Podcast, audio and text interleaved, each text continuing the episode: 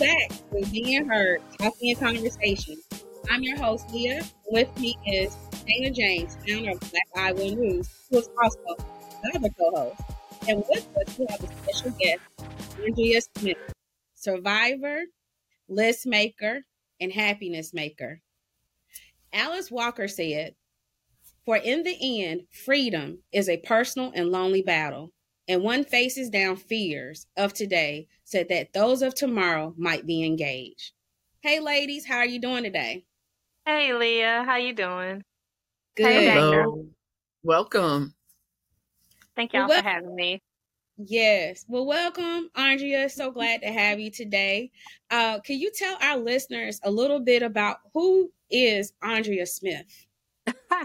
well, um, thank you again for having me, Dana. Um, I am a reader of Black Iowa News, and I applaud both of you for being the forces in the community that you are. We need you, so don't go away. Um, I am. I've been a resident of Des Moines since 2004. Um, I currently work for a large agricultural provider of this country. I um, have two dogs, and I am actually about to not be an Iowa resident. Um, I am moving to the great state of South Carolina here in a few weeks. Um, unexpected, but very happy about it. And um, I have been a member of this community since 2004. I've worked um, with various community organizations. I've helped write grants to get money as part of this community. So it's going to be hard to leave, but it is time to go. And so I'm happy that one of the last things that I get to do as an Iowan is to talk to the two of you today. So I'm very happy to be here. Thank you. Excellent. So tell us a little more about why it's time to go. What does that mean to you? Well, um, and I have been since 2000, let's see, it's 2023. So for the past four years, um, I have been in a relationship. And this relationship started out as all relationships do. They're great and they're wonderful. And then this relationship turned um, increasingly bad and toxic. And um, I don't think anyone goes into a relationship with the intentions of them being horrible. But um, I have learned a lot. And I feel like if I can spare someone a part of my journey, then it is my, each one teach one, it is my responsibility to do so. Um, my former partner had a, has a serious alcohol addiction. And I thought that I knew what that meant. Um, I am a church girl from the South. Um, I don't know nothing about nothing. And I, I, I, I don't have any addictions. I've never smoked anything in my life. I've never taken an illegal drug in my life. I'm a somewhat good church girl or being a better church girl, you know how to hide it because church girls know how to hide things. So um, the sneakiest people in the world are people who go to church every Sunday. Trust and believe. So, um, but um, I um, I didn't know anything about this, and um, my partner at the time was very good at, you know, he was managing his program and working his program until he wasn't. And when he had his first relapse, I didn't quite know what to do. So um, I'm a list maker. I put that in my profile. I started reading. I started looking. I started looking for resources. And um, there are lots of programs out there for people, Alcoholics Anonymous, and they have support groups for people who are partners or who have, um, they call them qualifiers. Your qualifying person. Al- Narc- Narcotics Anonymous, Overeaters Anonymous, there are all types of support groups for people who are in the active throes of addiction and who are supportive of people who are in addiction. But what I found is that there is nothing for black women in this space. Um, when my partner had his relapse, um, I went to my first meeting and it, I was treated like an oddity. Everyone wanted to see what I had to say. Um, cause you know, I, I walk in a room sometimes and it's like, well, what is she doing here? And it's very hard to take up space as a person of color and you're the only white person there. Um, as we have to as Iowans, we have to do this. You are often the only you that looks like you. However, when you are in a space seeking help and seeking guidance and everyone wants to talk about well how'd you get those shoes? and you know what are you doing? How did you get your hair like that? or they just want to see um, you know what you're saying you know i smile a lot. People think that i'm necess- i'm this friendly you know oh she's really nice. No i'm not so um you know i, I you know i don't let the smile fool you but you know, I come here seeking advice and seeking assistance, and you don't necessarily get that. There is no one that speaks to your experience. There are apps, especially during COVID, the prevalence of apps. But then again, there is no carve out space. When you are dealing with someone who is in the throes of addiction, um, I'd never been in an abusive relationship before. I'd never been in anything where I had to hide things. When you become the friend who needs help instead of the friend who people go to for help, it is increasingly lonely and difficult. And you isolate yourself. My partner never hit me, but you know, um, I would take videos of him when he was in the middle of a relapse and I was called um, Leah, you can cut this part out, but can I can I curse? Go ahead if you want. Okay, okay, thank you. So um, when I got called whore and slut and bitch and all kinds of names, because you know alcohol is a truth teller.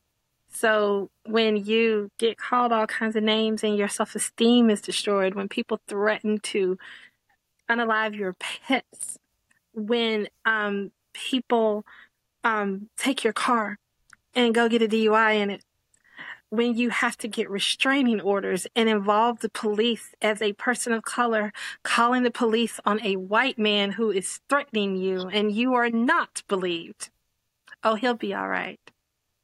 Um, when every move is questioned, when everything, when you stop being who you are and there is nowhere to turn because you can't, we, I think we as black women, you know what to do and you know what to do and you know how to do. And if you don't do and oh, she's stupid. And I don't want to be that girl. So I didn't tell anybody. For two years, I didn't tell anyone how I was suffering. I didn't tell anyone that I was sleeping with a locked door and a loaded gun next to my bed at night because I was afraid someone was going to come in and get me. I didn't tell people how I had to put people out of my house and make them sleep outside because I was afraid. I didn't tell people how when I threatened to break up with this person, they would take pills and threaten to unalive themselves. And I had to call the police and have people committed. Mm. I told nobody. And this was my reality for two years. I was living Lauryn Hill. I was living Ex-Factor. I was living Ex-Factor. Uh, every time I try to walk away, you will hurt yourself to make me stay. This is crazy. How can you live this way? And eventually I'd had enough. And so, cause you can't, you can't love people enough to get them through their addiction. You cannot love people enough. You can't be mean. You can't be nice. You can't be happy. You can't be sad. You can't be supportive if those people, you can't make people do things they don't want to do. And if someone loves vodka more than you, then they love vodka more than you. And you can't compete. So I finally realized that. And I am leaving Iowa. I think it's time for a fresh start. I think it's time to get away because everything is a reminder of what I've lost. And that's time. Um, I'm not ungrateful for the journey. I'm not ungrateful for what I learned.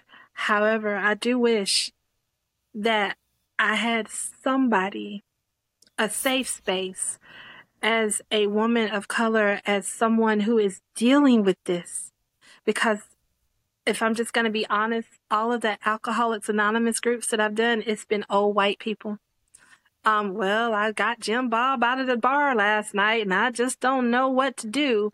And it became more of a bitch session than it did a session for solutions.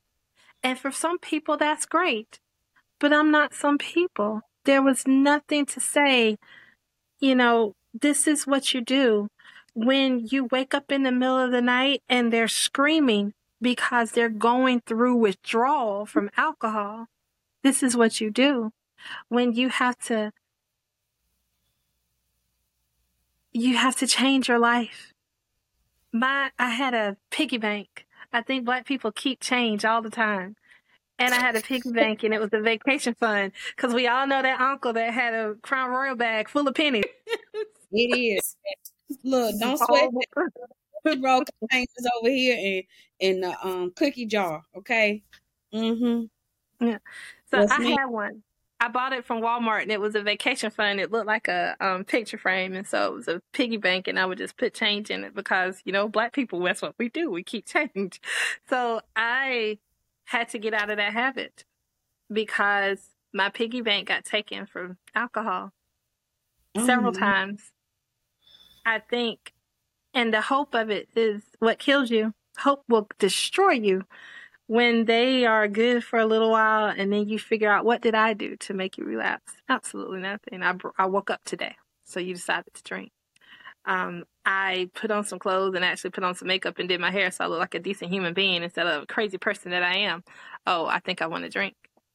I might be leaving you and going out on my own and getting away from this toxic miasma of mess. Oh, I think I want to drink because she'll stay. When you make the decision to get away from toxicity.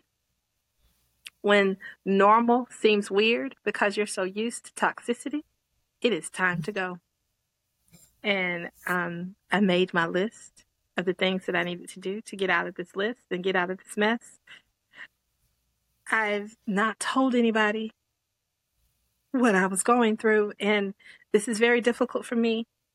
But um, I've not told my closest friends. I've not told my mother. I've not told my sorority sisters. I've not told a soul that I had bruises on my arms because I was running to get away, that the door was broken because I would lock the door and he would try to beat it down to get me. And I'm not saying that I'm perfect. You know, everybody, you know, you get pushed to a point and you say and do some things, but there was nobody there was nobody. And and I know I have friends. I could turn to friends, but for a little while, there's there's nobody. Ah. So I um I wish that there was a space for women like me, the overly educated black ladies, because we all are. Yes, we are. To have a, to have a space. And I went to therapy. I tried to find someone. I, when you know what to do and you are smart enough to know what to do and you don't because love it makes you dumb or makes you care for well thank you andrea for coming on here talking about being a survivor a list maker and a happiness seeker or maybe happiness seeker. That too. Um, you have just listened to being heard you can find us on youtube apple podcast Spotify, Radio. Take care.